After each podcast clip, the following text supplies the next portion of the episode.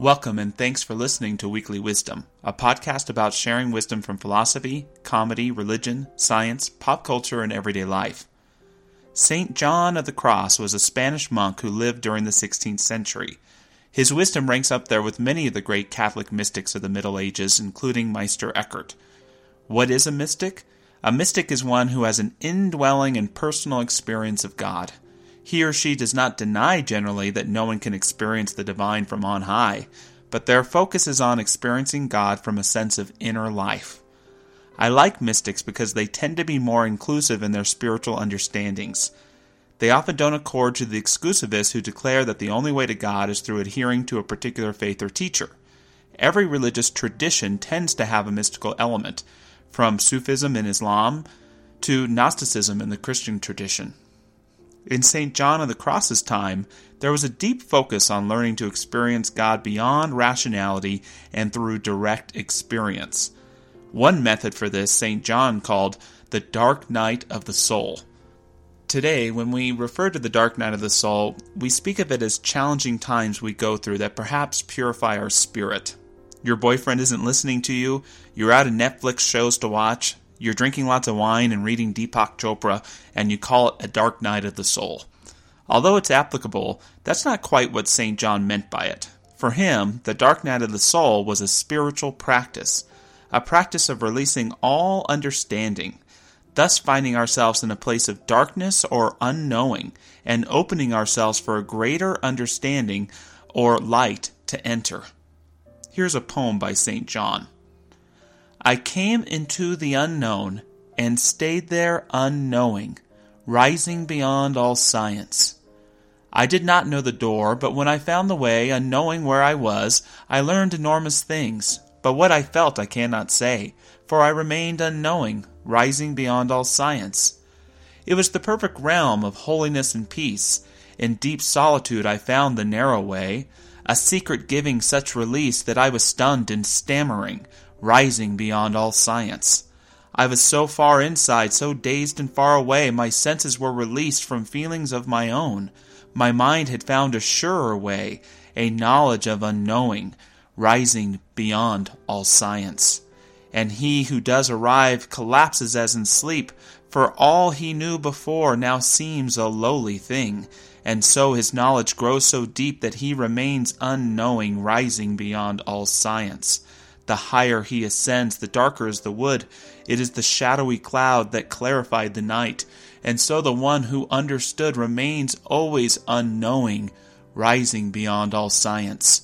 This knowledge by unknowing is such a soaring force that scholars argue long but never leave the ground.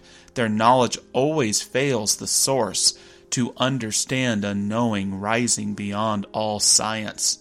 The knowledge is supreme, crossing a blazing height. Though formal reason tries, it crumbles in the dark. But one who could control the night by knowledge of unknowing will rise beyond all science. And if you wish to hear, the highest science leads to an ecstatic feeling of the most holy being, and from his mercy comes his deed to let us stay unknowing, rising beyond all science. What the hell is he talking about? He is saying that available to us all, beyond our own way of thinking, is a connection to a greater intelligence. It is spirit itself, and to feel it and experience and embody it is a purifying and sacred experience. The dark night of the soul is about being willing to be in a place of not knowing, so that a greater way of knowing and experience can come upon us, like the dawn of morning light.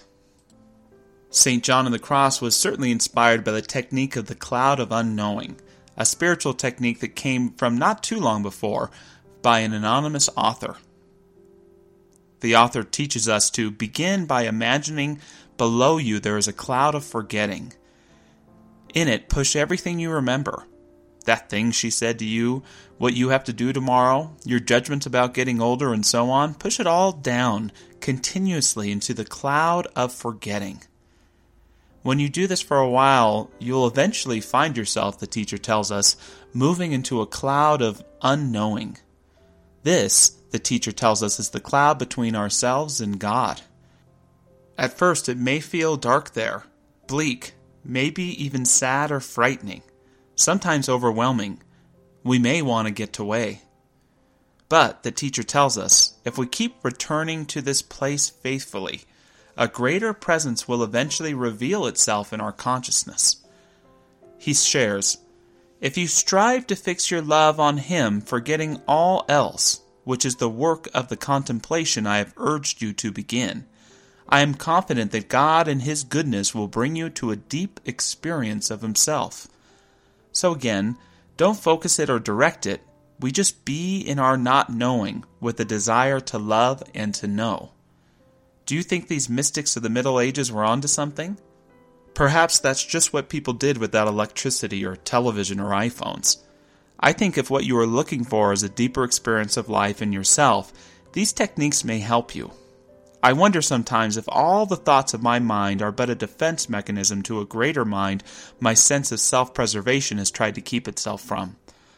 All my worrying, philosophizing, procrastinating, daydreaming, and so on, just a way to avoid being quiet and clear, because in that quiet and clarity there is the demand of a particular kind of vulnerability.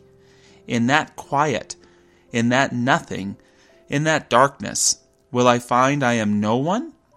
Or will I find a truer intimacy with what is at the heart of all life?